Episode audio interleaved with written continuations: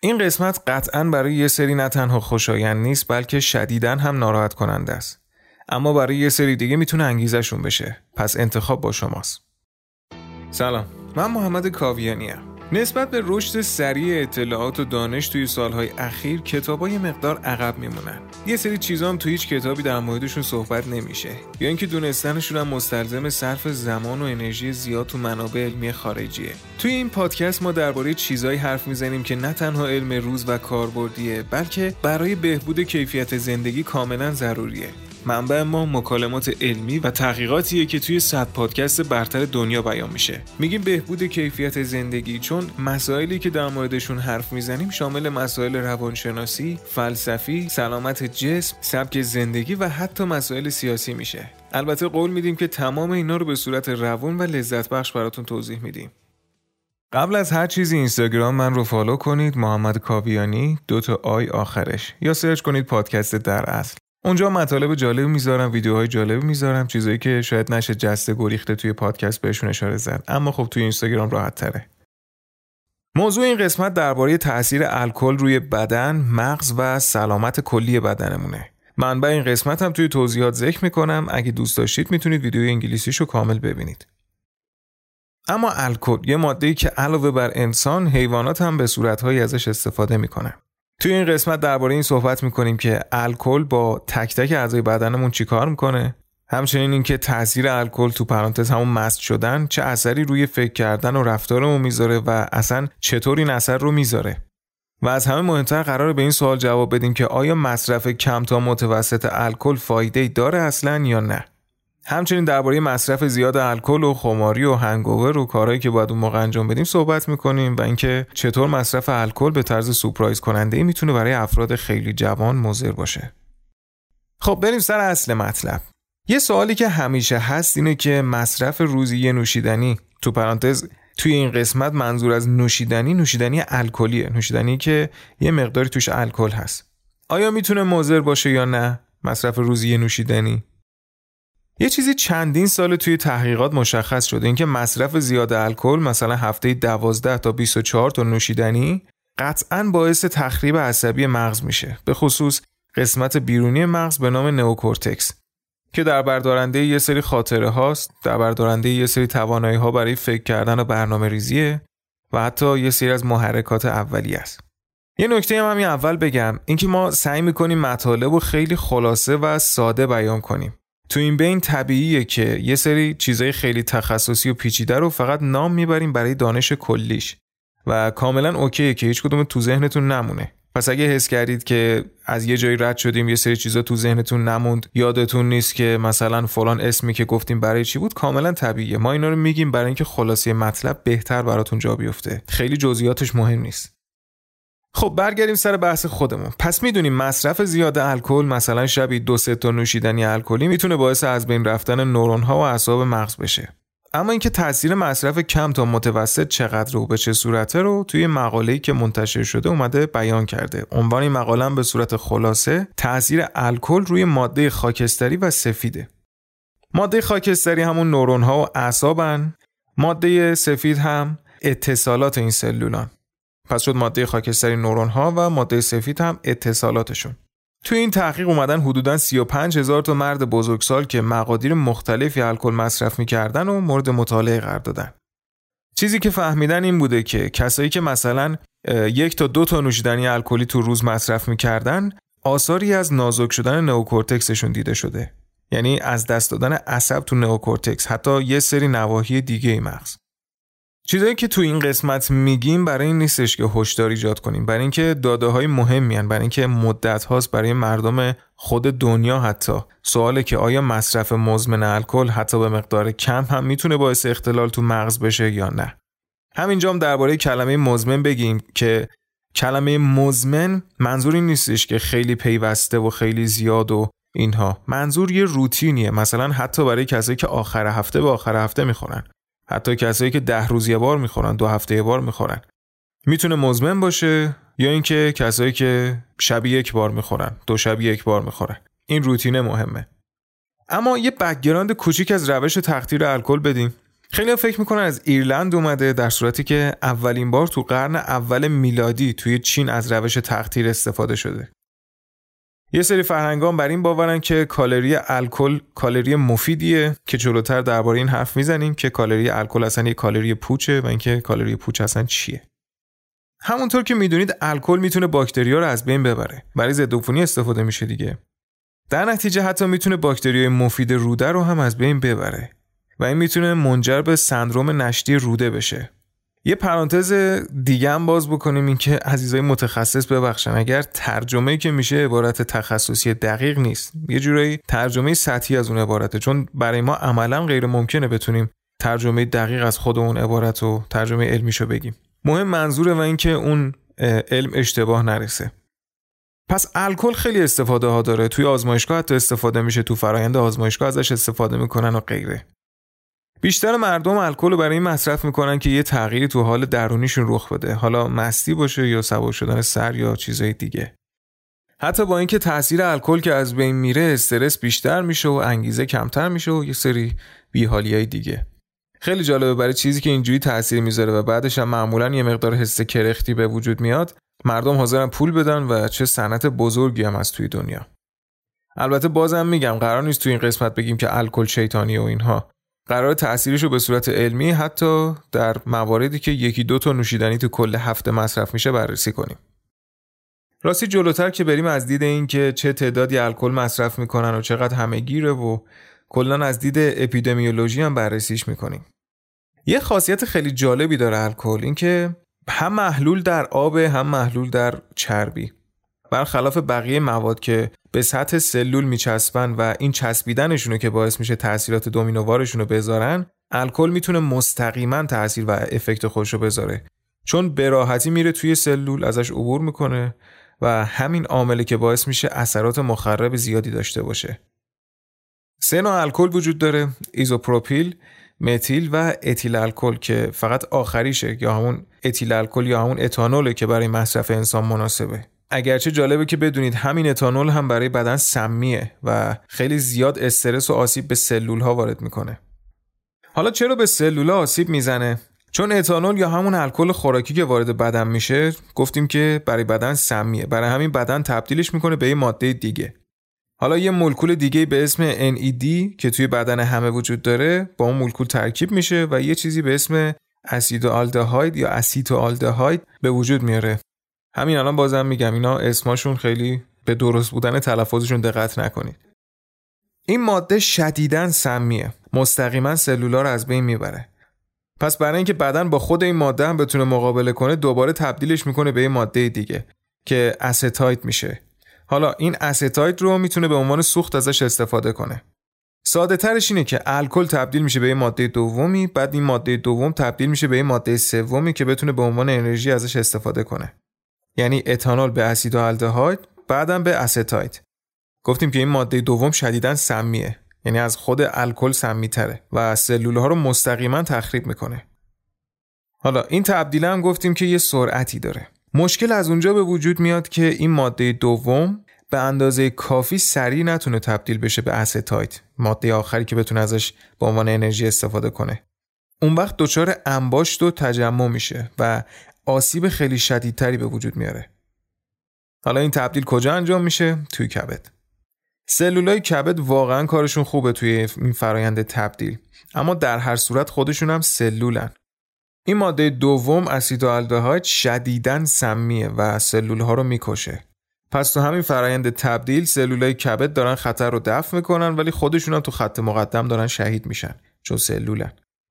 پس یه سمی به اسم الکل رو میخوریم، وارد بدن میشه، بدن تبدیلش میکنه به این ماده دوم که بتونه از شرش خلاص بشه.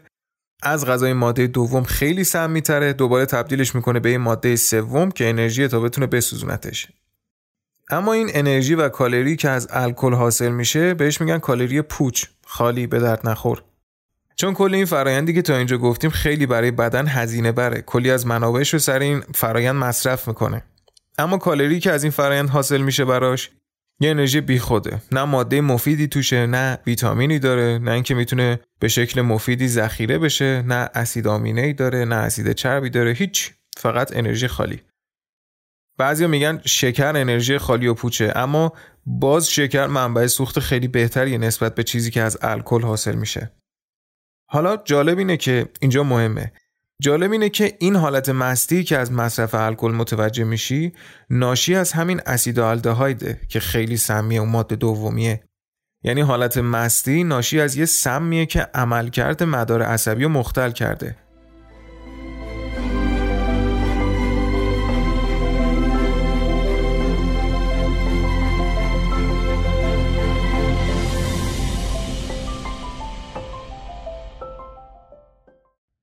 یه نکته خیلی جالبی هم که وجود داره و باید ذکر بشه اینه که افرادی که به صورت مداوم الکل مصرف میکنن یا به صورت ژنتیکی استعداد اعتیاد و وابستگی به الکل رو دارن، دقت کنید، از مصرف الکل برای مدت طولانی تری احساس پر انرژی بودن و احساس خوب دارن.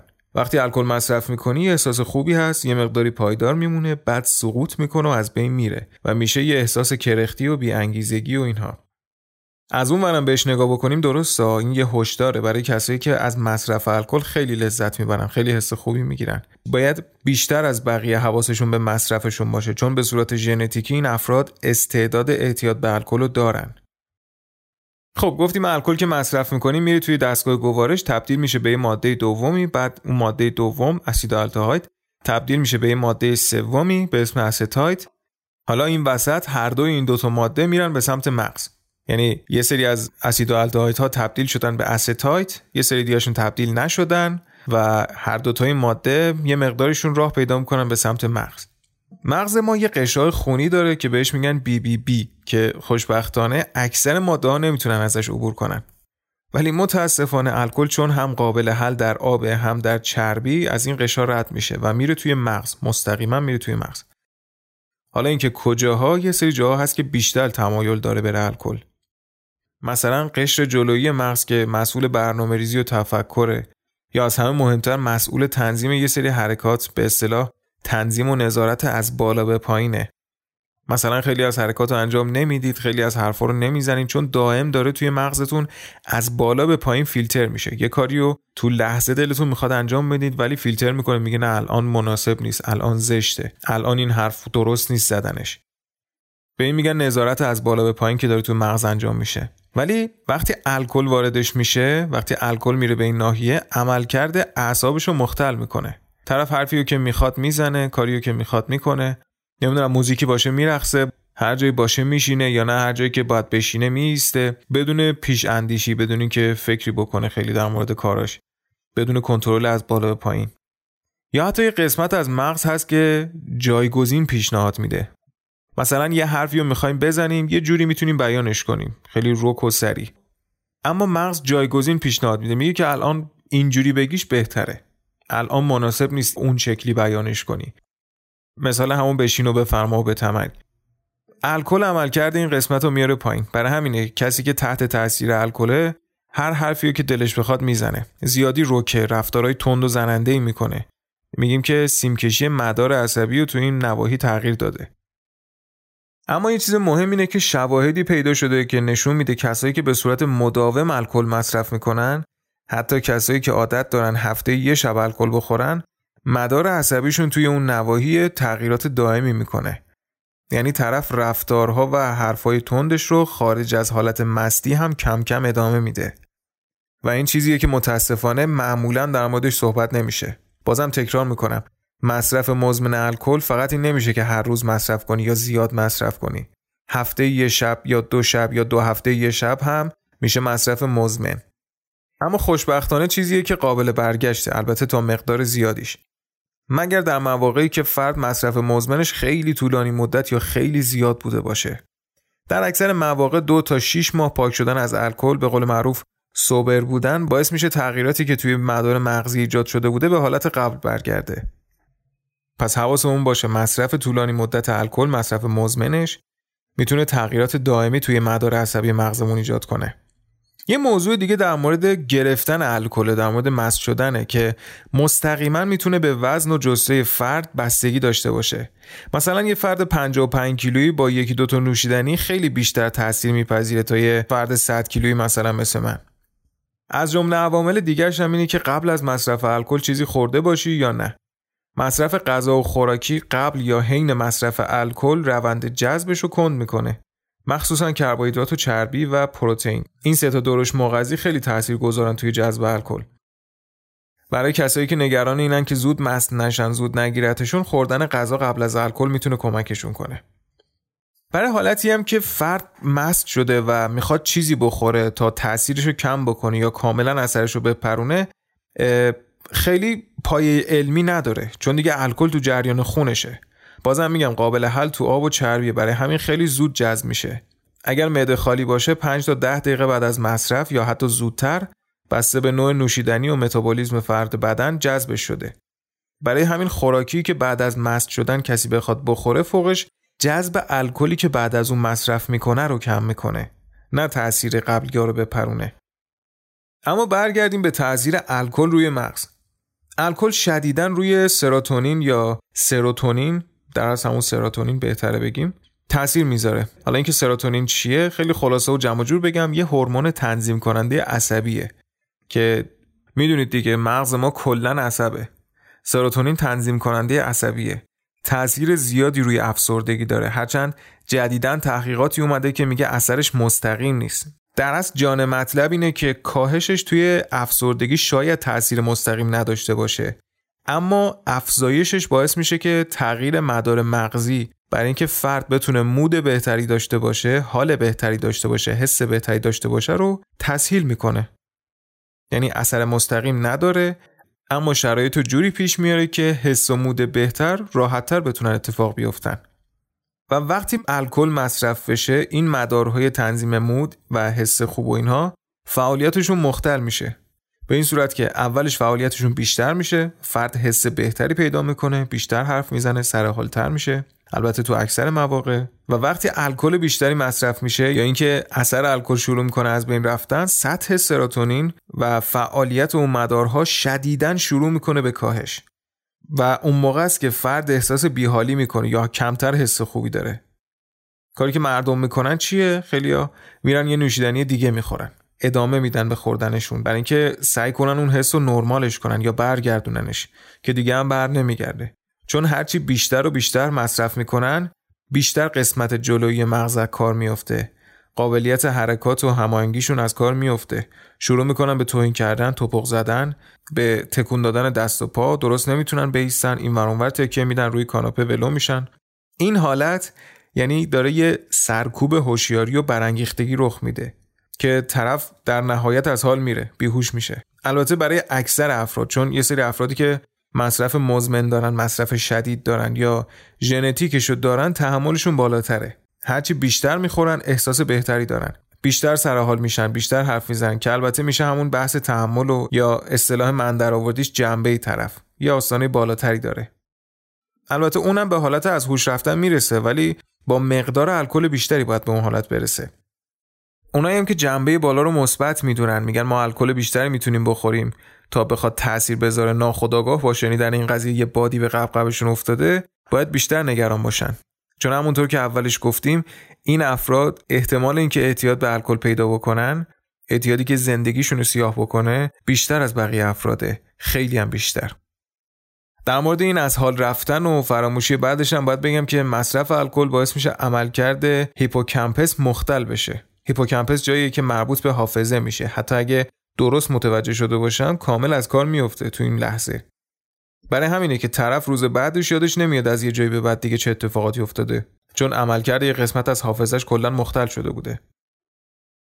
یه تأثیر دیگه هم که الکل روی مغز داره، روی هیپوتالاموس، بالای سقف دهانه یا سقف دهان، جایی که چیزای جالبی از عوامل رفتاریمون مثل خشم، تنظیم دمای بدن، چیزای ابتدایی مثل اشتها، تشنگی و غیره تنظیم میشن.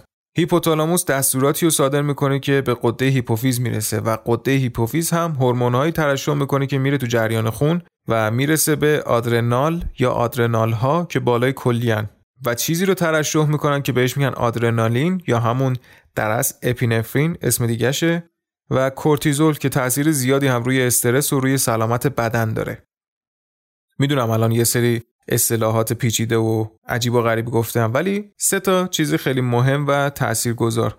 هیپوتالاموس دستور میده به غده هیپوفیز، غده هیپوفیز هم هورمونای ترشح میکنه که میره تو جریان خون و باعث ترشح آدرنالین و کورتیزول میشه، دو تا هورمون متفاوت. پس شد محور هیپوتالاموس به هیپوفیز به آدرنال، سه تا. بازم تو پرانتز میگم اسما رو کلا بریزید دور، اصلا نیازی نیست تو ذهنتون بمونه. ما اینا رو میگیم که ریشه حرف اون مشخص باشه.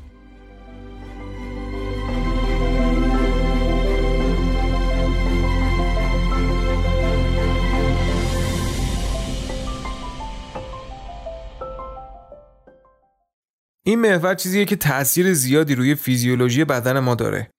تعادل فیزیولوژی ما رو بین چیزایی که استرسا برداشتشون میکنیم و استرسا برداشتشون نمیکنیم برقرار میکنه. حالا افرادی که مزمن الکل مصرف میکنن، بازم میگم منظور از مزمن مصرف زیاد نیست، این افراد تعادل این محورشون به هم میخوره و باعث افزایش ترشح کورتیزول یا همون هورمون استرسشون میشه، حتی تو زمانی که الکل مصرف نمیکنن.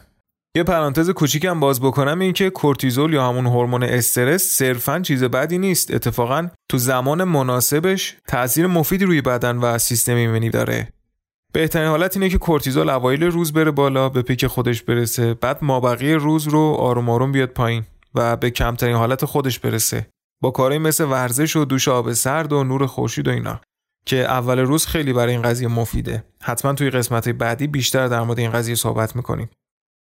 خب گفتیم این افراد وقتی در حالت نرمال و دور از الکلن، هورمون استرسشون زیاده، در نتیجه وقتی الکل مصرف نمی‌کنن احساس اضطراب و استرس بیشتری پیدا می‌کنن. این در حالیه که درباره این قضیه معمولاً اصلا صحبت نمیشه. بیشتر دیدیم که درباره آرام بخش بودن الکل صحبت می‌کنن. بله، اثر کوتاه مدتش حالت آرامشه. مثلا تو فیلم‌ها دیدیم طرف فکرش درگیره یا نگرانه، میگه این نوشیدنی نیاز دارم فکرم آروم بگیره، ولی اثر بلند مدتش دقیقاً عکس اینه.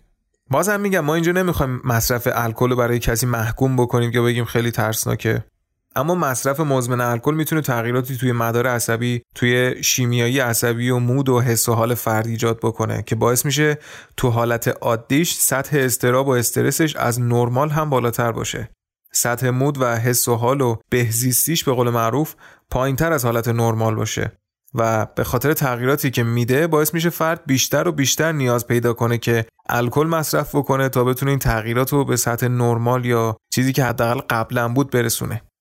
بعضی آدما هستن که بدنشون عمل متابولیسم الکل رو نمیتونه خوب انجام بده، یعنی از مرحله سمی تبدیلش کنه به حالت انرژی. اینا با مصرف یه مقدار خیلی کم هم حالشون کامل بد میشه، قرمز میشن و اینا، به خاطر اینکه الکل توی این مرحله سمیش میمونه تو بدنشون و دارن علائم مسمومیت رو بیشتر و بیشتر نشون میدن. اما برعکس سری دیگه بیشتر میتونن مصرف کنن و چیزیشون هم نشه. همونطور که گفتیم اینا بیشتر ریسک اعتیاد به الکل رو دارن. جفتش در هر صورت بده. جزو عوامل غیر محیطی اعتیاد به الکل هم عوامل ژنتیکی است که ژن‌های زیادی تاثیرگذارن توی این قضیه. اگه یکی یا چند تا از بستگانتون هستن که مصرف مزمن یا زیاد الکل دارن، احتمال اینکه شما هم گرفتار بشید خیلی بالا میره. پس باید بیشتر دقت بکنید. یکی دیگه از عوامل تاثیرگذار تو اعتیاد به الکل سن شروع مصرف الکل. افرادی که از سن پایینتر مصرف الکل شروع میکنن، احتمال اینکه دچار اعتیاد و وابستگی به الکل بشن بیشتره. مثلا توی اکثر ایالت‌های آمریکا یا تقریباً همشون سن مجاز برای مصرف الکل بیست و یک ساله، برخلاف اینکه من تا همین چند وقت پیش فکر می‌کردم هجده ساله.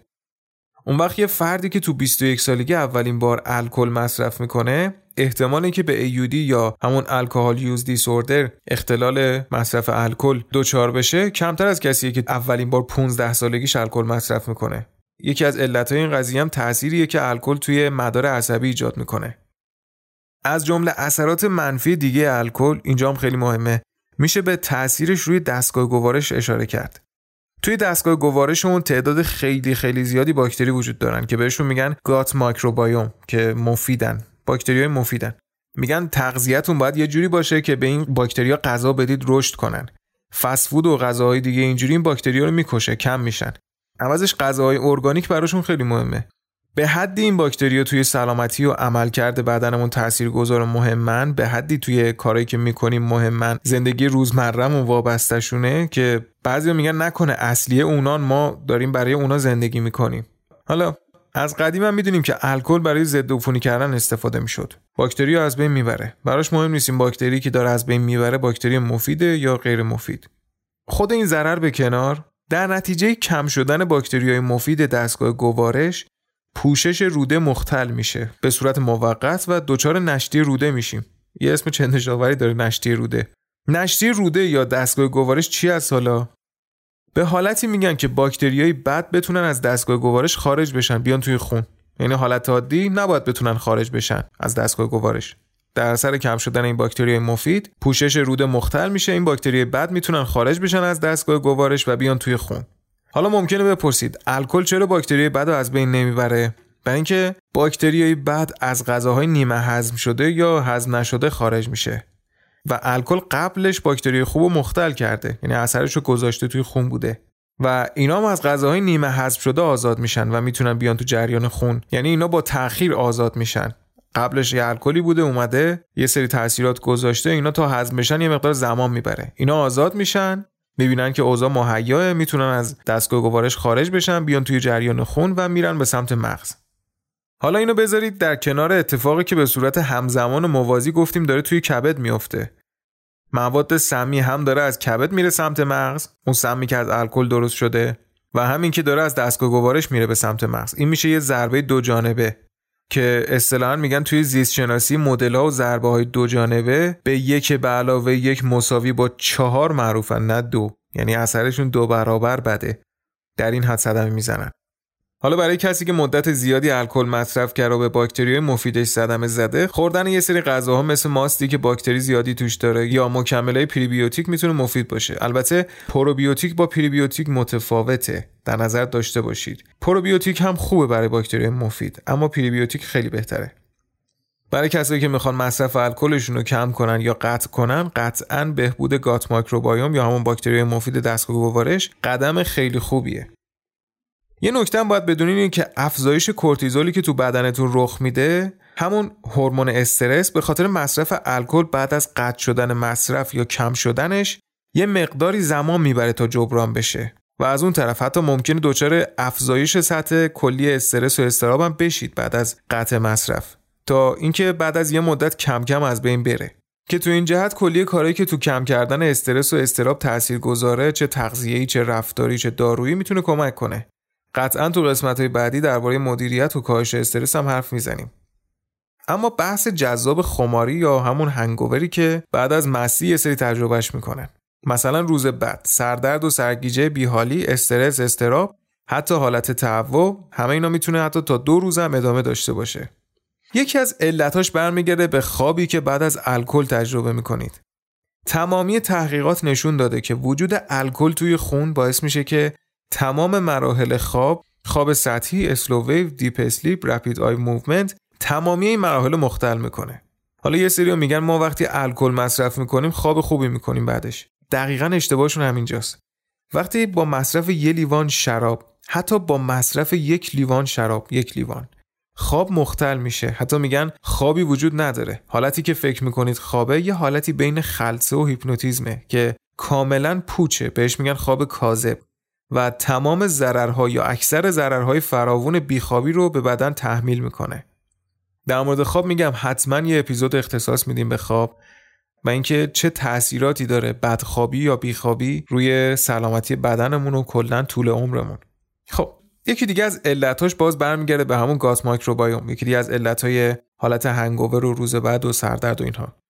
برمیگره به همون سیستم باکتریایی دستگاه گوارش و باکتریای خوب دستگاه گوارشمون که مختل شدن. و درباره سردردش هم این که برمیگره به انقباض عروق خونی. الکل میتونه عروق خونی رو گشاد کنه. وقتی اثرش از بین میره، عروق منقبض میشن و در نتیجه بعضیا دچار سردرد شدیدی میشن. برای همین از ضد التهاب‌های غیر استروئیدی مثل آسپرین یا ادویل اگه اشتباه نکنم یا چیزایی از این قبیل استفاده میکنن که البته یه سری تحقیقات زیادی هست که میگه اینا اثری بدی برای بدنمون دارن از نظر سیستم ایمنی و تاثیرشون روی کبد و اینها. پس بهتره وقتی که کبد به اندازه کافی تحت فشار قرار گرفته توسط الکل و اون فرآیندی که گفتیم، خودمونم با این داروها بیشتر بهش فشار وارد نکنیم برای یه سردرد. خوراکی‌ها هم که گفتیم دیگه تاثیرشون روی پروندن الکل و اثر خماری اینها فقط جذب الکل رو مختل میکنن، اثرشون در همین حده. یه افسانه دیگه هم هستش که خیلی معروفه برای اینکه میگن اثر هنگاور و سردرد و اینا رو از بین ببری، یه مقداری دیگه دوباره الکل مصرف کنی، که میشه گفت یکی از بدترین کارهای ممکنه. چون دوباره که الکل مصرف میکنی اون سردرد از بین میره، چون دوباره عروق خونی رو گشاد میکنه، ولی بعدش هنگوور بدتری در انتظارتونه، چون بالاخره باید اون الکل از بین بره. تا ابد که نمیشه کبریت به کبریت آتیش رو روشن نگه داری. تازه چیزی که داره میسوزه کبریت نیست، سلامتیتونه، جونتونه.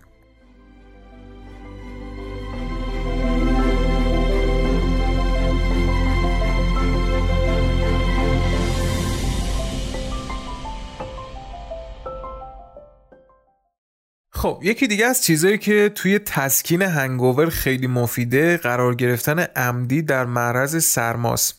امان از این ترجمه‌هایی که جون اون عبارت از بین میبره.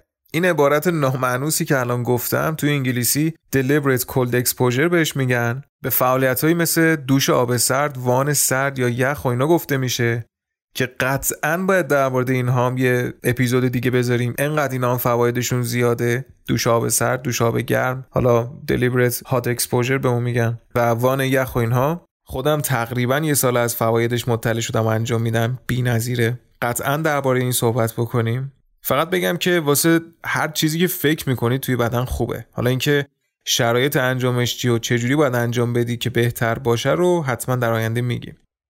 البته تأکید میکنم این قسمت خیلی مهمه، وقتی که مست هستید به هیچ وجه نباید از حمام آب سرد استفاده کنید یا برید توی آب سرد، چون اولا تو حالت مستی خیلی رفتن شنا کردن، غرق شدن، متاسفانه جونشون از دست دادن، نگید من چیزیم نمیشه.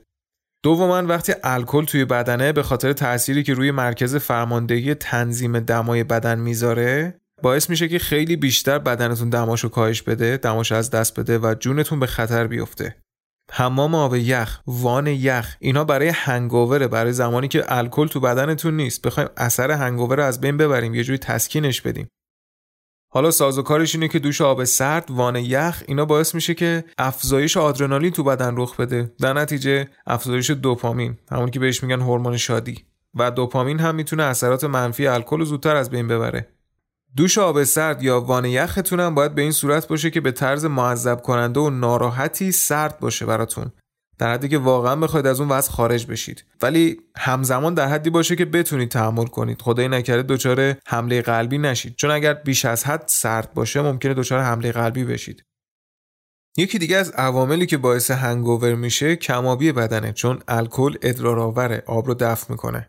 نه تنها آب رو دفع میکنه بلکه سدیم رو دفع میکنه. سدیم الکترولیت، یعنی برای عملکرد بهتر عصب‌ها حیاتیه، پس بهتره حتما منیزیم، سدیم و این الکترولیت ها رو اضافه بکنیم. حالا صبح بعد یا همون شب قبل از خواب یک لیوان آب یا ترجیحاً دو تا لیوان آب مصرف بکنید به همراه این الکترولیت ها. حالا اگر مکملش نداشتید، البته توی داروخانه‌ها میفروشن، گرونم نیستن، میتونید یه مقدار خیلی کمی نمک بریزید توی آب بخورید. این الکترولیتتون رو تامین میکنه. این فقط برای مصرف الکل نیست، برای ورزشکارام خیلی مهمه، چون وقتی ورزش میکنیم مخصوصا هوازی مثل دویدن و تناب و اینها تعریق زیادی داریم، بدن داره آب خیلی زیادی از دست میده به همراه همین الکترولیت ها. پس مهمه که وقتی ورزش میکنیم ما مثل کسایی که الکل مصرف میکنن حواسمون به الکترولیت هامون باشه، توی آبی که میخوریم جبرانشون کنیم. پس هنگاور به خاطر اختلال تو خواب رخ میده، به خاطر مختل شدن باکتریای دستگاه گوارش رخ میده، به خاطر کم شدن آب بدن رخ میده، به خاطر کاهش زیاد دوپامین رخ میده که کاری که برای مقابله باهاش مفیده رو هم گفتیم. اما تو سایت examine دات کام هم یه لیستی از چیزایی که میتونه هنگاور رو برطرف کنه گذاشتن، ولی در نظر داشته باشید که هیچ خوراکی یا معجون یا دمنوشی نیست که هنگاور رو کلاً از بین ببره به تنهایی، چون هنگاور یا خماری بعد از الکل مربوط به یه قسمت از بدن نیست، مربوط به ارگان‌های مختلفه. برای همین از بین بردن هنگاور باید مجموعه‌ای از کارها باشه. انواع نوشیدنی‌های الکلی که بیشتر میزان هنگاور و خماری رو دارن هم از آخر به اول: جین، شراب سفید، ویسکی، رام، شراب قرمز و رتبه اول برندی هست که با اقتدار صدر جدوله و بیشترین هنگاور رو داره. البته بازم میگم عوامل دیگه‌ای هم توی هنگاور دخیلن، مثل وزن فرد و مقداری که میخوره و غیره. اما یه نکته‌ای که قبل‌تر هم اشاره بهش زدیم و دوست دارم یه مقدار مفصل‌تر در موردش بگم اینه که وقتی یه فردی الکل مصرف میکنه دچار افزایش دوپامین میشه. گفتیم دوپامین هورمون شادیه، چیزی که شدیداً توی انگیزه و احساس خوب داشتن تأثیر داره و همونطور سراتونین رو افزایش میده. البته بجز اون عده کمی از افرادی که بدنشون جوریه که حضور الکل اصلاً نمیتونه تحمل کنه، و وقتی الکل مصرف میکنن بلافاصله حالشون بد میشه، اونا اصلا جدان. ولی غالب مردم وقتی الکل مصرف میکنن یه احساس سرزندگی و خوبی بهشون دست میده. این احساس خوب و لذت بخش جهشی به وجود میاد. یعنی اگر بخوایم رو نمودار نشونش بدیم، شکلش به صورت یه جهش سری رو به بالاست، بعدش هم با یه شیب طولانی و چشمگیر افت میکنه. یهو میره بالا و میاد پایین خیلی طولانی. همین باعث میشه که بعضی تو اون شب دوباره بخوان بخورن، هی بخورن. حالا وقتی یه مدت که مصرف میکنید، مقدار جهش رو به بالای دوپامینتون هر سری کمتر و کمتر میشه، اما این روند افولی و رو پایین دوپامین رو دارید، سر جاشه. یعنی عملاً پاداشی که از مصرف الکل دریافت میکردید هی داره کمتر و کمتر میشه، اما مجازاته به همون قد سر جاشه. حالا تحمل یا جنبه از کجا میاد؟ از اینجا که فرد الکل رو مصرف میکنه میگه تاثیر نداشته روم. این تاثیر نداشته روم در اصل چیه؟ اینه که به اون مقدار دوپامین و حس خوبی که میخواسته نرسیده. هی مصرف میکنه که بتونه به اون مقدار برسه. اتفاقی که تو بدنش داره میفته چیه؟ اینه که هی بیشتر و بیشتر مصرف میکنه. بدنش آنزیمی که برای پردازش الکل رو بیشتر میکنه، یعنی الکل رو با سرعت بیشتری متابولیسم میکنه، چون باید اون همه سم و بلای سرش بیاره، اما نتیجه‌ای که میخواد رو نمیگیره و از اون طرف هی داره چیزای منفی الکل رو بیشتر و بیشتر میکنه تو بدنش. نتیجهش اینه که میخوره میگه حس نمیکنم، بدنش داره اون ضررها و اثرات منفی رو لمس میکنه، دوباره بیشتر میخوره و این چرخه ادامه داره. حالا اگه شما یه آدمی هستید که موقع مصرف الکل میبینید اون حسی که دنبالشید نیازمند نوشیدن بیشتره، احتمال زیاد دچار اختلال سیستم دوپامینتون شدید. این خوب نیست قطعاً، اما خبر خوب اینه که با یه مدت مصرف نکردن میتونید دوباره این سیستم رو ریست کنید، دوباره به حالت اول برش گردونید. اینکه چه مقدار زمانی مصرف نکنید بازم میگم متفاوته نسبت به مقدار متوسط مصرف و اینها. حالا قسمت مورد علاقه من، سوالی که برای خیلی‌ها پیش میاد، بحثی که خیلی داغ اینه که مصرف الکل اصلا مفید هست؟ آخه یه سری میگن مصرف الکل یه سری فوایدم داره. مثلا شراب میگن برای سلامتی خوبه، آیا این درسته؟ میگن یه ماده‌ای توی شراب قرمز هست به نام رسوراتول، اگر درست تلفظش کرده باشم، که میگن برای سلامتی مفیده. حالا کاری نداریم که بین محققین اختلاف هست که اصلا این ماده برای سلامتیمون مفیده یا نه. حتی با فرض اینکه مفیده هم متاسفانه دوست ندارم خبر بد بدم، اما مقداری که این ماده وجود داره انقدر کمه که اگر بخوایم اون مقداری که برای سلامتیمون مفید هست رو دریافت بکنیم از شراب، انقدر باید بخوریم که اثرات منفی دیگه‌اش میزنه بیرون و اثرات مثبتی هم که داشته رو همه رو خنثی میکنه. به عبارت دیگه ضررش خیلی خیلی بیشتر از فایدهشه، در حدی که شدیداً باید عطاشو به لغاش بخشید. تازه بازم میگم هنوز اختلاف نظر هست که آیا اون ماده کمی هم که میگن اصلا مفید هست یا نه. البته یه سری فواید دیگه هم داره، مثلا تو کاهش استرس مفید هست، یا یه سری ریزمغازیات توش هست که قطعاً بسته به نوع انگور و اینها فرق میکنه، اما در هر صورت حقیقت سر جاشه.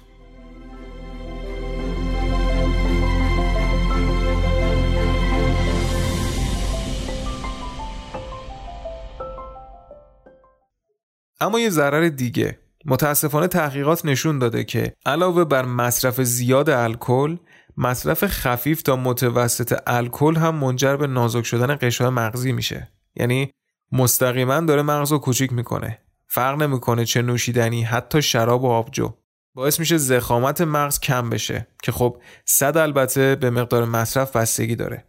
پس اگه مصرف الکلتون مقدار کمیه، حتما کارهای دیگه‌ای در جهت افزایش سلامتیتون انجام بدید. اگر مصرفتون متوسط یا زیاده هم لطفاً تلاش بکنید که کمش بکنید یا کلاً الکل رو ترکش کنید. چون بهترین مقدار مصرف الکل که برای سلامتی مفیده دقیقاً برابر با صفر. این حرف من نیست، حرف دانشمندای خارجیه. یکی دیگه از تأثیرات جدی الکل که متأسفانه تحقیقات خیلی زیادی هم در این جهت وجود داره، اینه که الکل به خاطر حالت سمی که داره، اون اسید آلدهایدی که قبلتر گفتیم، توی تغییرات دی ان ای و ژن یا عملکرد ژن تأثیر زیادی داره که متاسفانه این تأثیرات میتونن ریسک سرطان رو زیاد بکنن، به خصوص سرطان سینه. یه چیز واقعا ترسناک توی تحقیقات دیدن اینکه به ازای مصرف هر ده گرم الکل در معرض چهار تا سیزده درصد خطر ابتلا به سرطان قرار میگیرید. که خب البته انواع نوشیدنی الکلی تو سایزها و درصد مختلف الکل وجود دارن که زیاد نمیتونیم وارد جزئیات بشیم، چون هم وقتگیر هم خسته کننده است. اما مثلا توی آمریکا یه بطری آبجو یا یه لیوان شراب یا یه شات مشروب حاوی ده تا دوازده گرم الکله. حالا همین نوشیدنیایی که گفتیم تو روسیه حاوی حدوداً بیست و چهار گرم الکله. پس یه آبجو توی آمریکا یه مقدار بیشتر از یه آبجو توی ژاپن و یا یک سوم یه دونه آبجو توی روسیه چهار تا سیزده درصد خطر ابتلا به سرطان رو افزایش میده. واقعا تکان دهنده است این قضیه. حالا شاید براتون سوال بشه که اگر اینقدر وحشتناکه چرا اصلا قانونیه تو دنیا؟ درسته یه سم خطرناکه، این همه هم تاثیرات منفی داره، ولی سمیه که مردم از مصرفش لذت میبرن و خواهان زیادی داره. یا مدتی توی آمریکا ممنوع شد، بیماری‌های مرتبط با الکل کاهش زیادی پیدا کرد، به خصوص سیروز کبدی، ولی یه سری جرایم هم افزایش پیدا کرد چون شد یه ماده ممنوعی که خواهان زیادی داشت. در هر صورت مصرف الکل خطر ابتلا به سرطان رو افزایش میده، باعث بیشتر شدن و تکثیر و رشد سلول‌های سرطانی میشه. حالا مصرف ویتامین‌های گروه B مخصوصاً بی دوازده میتونه اثر سرطانی الکل رو یه مقدار کاهش بده، اما کاملاً نه، یه مقدار فقط. در رابطه با مصرف الکل تو دوران بارداری هم باید بگیم که کار شدیداً اشتباهیه. در هر حالتی الکل برای جنین بده. یه سندرومی هست به اسم سندروم جنین الکول یا الکل جنین، کسایی که با عبارت تخصصیش آشنان، ترجمه دقیقش رو میدونن بگن، که باعث میشه رشد مغز کم بشه حتی به صورت دائم، رشد اعضای بدن، حتی اعضای داخلی بدن مثل ریه، کبد، کلیه و غیره کاهش پیدا بکنه و ناقص صورت بگیره. اون وقت یه سری افسانه و باور غلط هم وجود داره که میگه یه سری از انواع خاصی از نوشیدنی‌های الکلی مثل شامپاین برای خانم‌های باردار بد نیست، در صورتی که الکل الکله، یه سمی که وارد بدن میشه.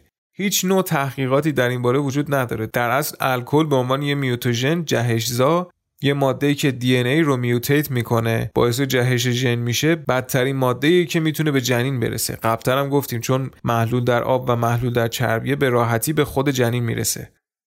اما تأثیر الکل روی هورمون، الکل باعث افزایش تبدیل تستوسترون به استروژن میشه که زیاد شدن این قضیه، زیاد شدن سرعتش میتونه یکی از دلایل مرتبط با استروژن سرطان سینه باشه. سرطان سینه میتونه غیر مرتبط به استروژن هم باشه، اما در مواقعی که مرتبط با استروژنه، این افزایش تبدیل تستوسترون به استروژن یکی از دلایلیه که میگن الکل میتونه سرطان سینه رو افزایش بده.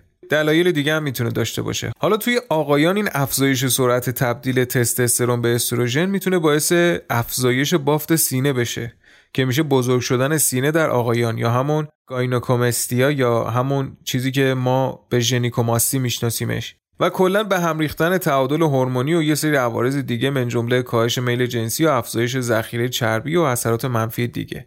البته یه سری تحقیقاتی کمی هم وجود داره که مصرف خیلی کم الکل، مثلا نیم لیوان شراب یا آبجو، میتونه باعث افزایش تستوسترون بشه، اما تحقیقات خیلی بیشتری وجود داره که مصرف الکل در هر صورت میتونه به مرور زمان باعث کاهش تستوسترون بشه.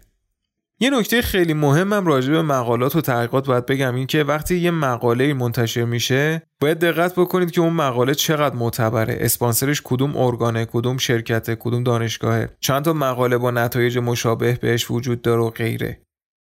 اصلا نمیگم که ما آدمای معمولی باید هر حرفی از نتایج تحقیقات و مقالات شنیدیم بدویم بریم منبعشو چک کنیم، اسپانسراشو پیدا کنیم و اینا. ما اصلا حوصله و وقت این کارا رو نداریم. اما حرف ما اینه که صرفاً هر چیزی که به عنوان یه مقاله معتبر منتشر شد و آدم دید نمیتونه بهش اعتماد کنه.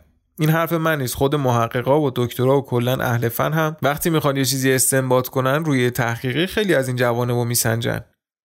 مثلا تحقیقات خیلی زیادی تو صنعت غذا و دارو وجود داره که نتایج خیلی جهت‌داری رو در جهت سود کمپانی‌های غذا و دارو دارن به خورد ما میدن. پس الکل واضح و مبرهنه که یه سمه. حالا یه سری شاید بیان بگن که اون پدیده‌ای که اگه اشتباه نکنم بهش میگن هرمسیس، که هرچی بدن رو در معرض یه سم قرار بدی بهش مقاوم میشه، اون چیه پس؟ که باید بگیم متاسفانه به هیچ وجه همچین قضیه‌ای نیست. آره، وقتی میگیم بدن رو در معرض افزایش آدرنالین قرار بدید، با کاری مثل حمام سرد و اینها از افزایش آستانه تحمل استرس و فشار حرف میزنیم، اما اینجا حرف از استرس سلولی مطرحه که باعث تخریبش میشه. پس کلا گفتیم که اثر الکل به چه صورته، اثر مستی به چه صورته. الکل وارد بدن میشه، تبدیل به یه ماده دوم میشه که خودش سمی‌تره، بعد میشه یه ماده سوم که یه کالری پوچه. تأثیرش روی دستگاه گوارش چیه؟ باکتریای مفیدمون از بین میبره، راهو باز میکنه باکتریای منفی هم بتونن وارد جریان خون بشن، به مغز برسن، علاوه بر سمی که از خود کبد هم داره به مغز میرسه که دو برابر میشه چهار تا، و اینکه توی مغز چه جاهایی میره، چه تأثیراتی میذاره، چه کارهایی میکنه، جدای از بحث روانی و اتفاقاتی که در اثر مستی میفته که متاسفانه میگن اگر اشتباه نکنم، اگر درست یادم باشه، حالا دقیقش رو حتما میگم توی یکی از پادکست‌ها، که از هر سه تا جرم اگر اشتباه نکنم دو تاش مرتبط با الکل بود یا بر اثر الکل بود یا اینکه حداقل الکل یه نقشی توش داشت. یه آمار خیلی بالاییه تو دنیا.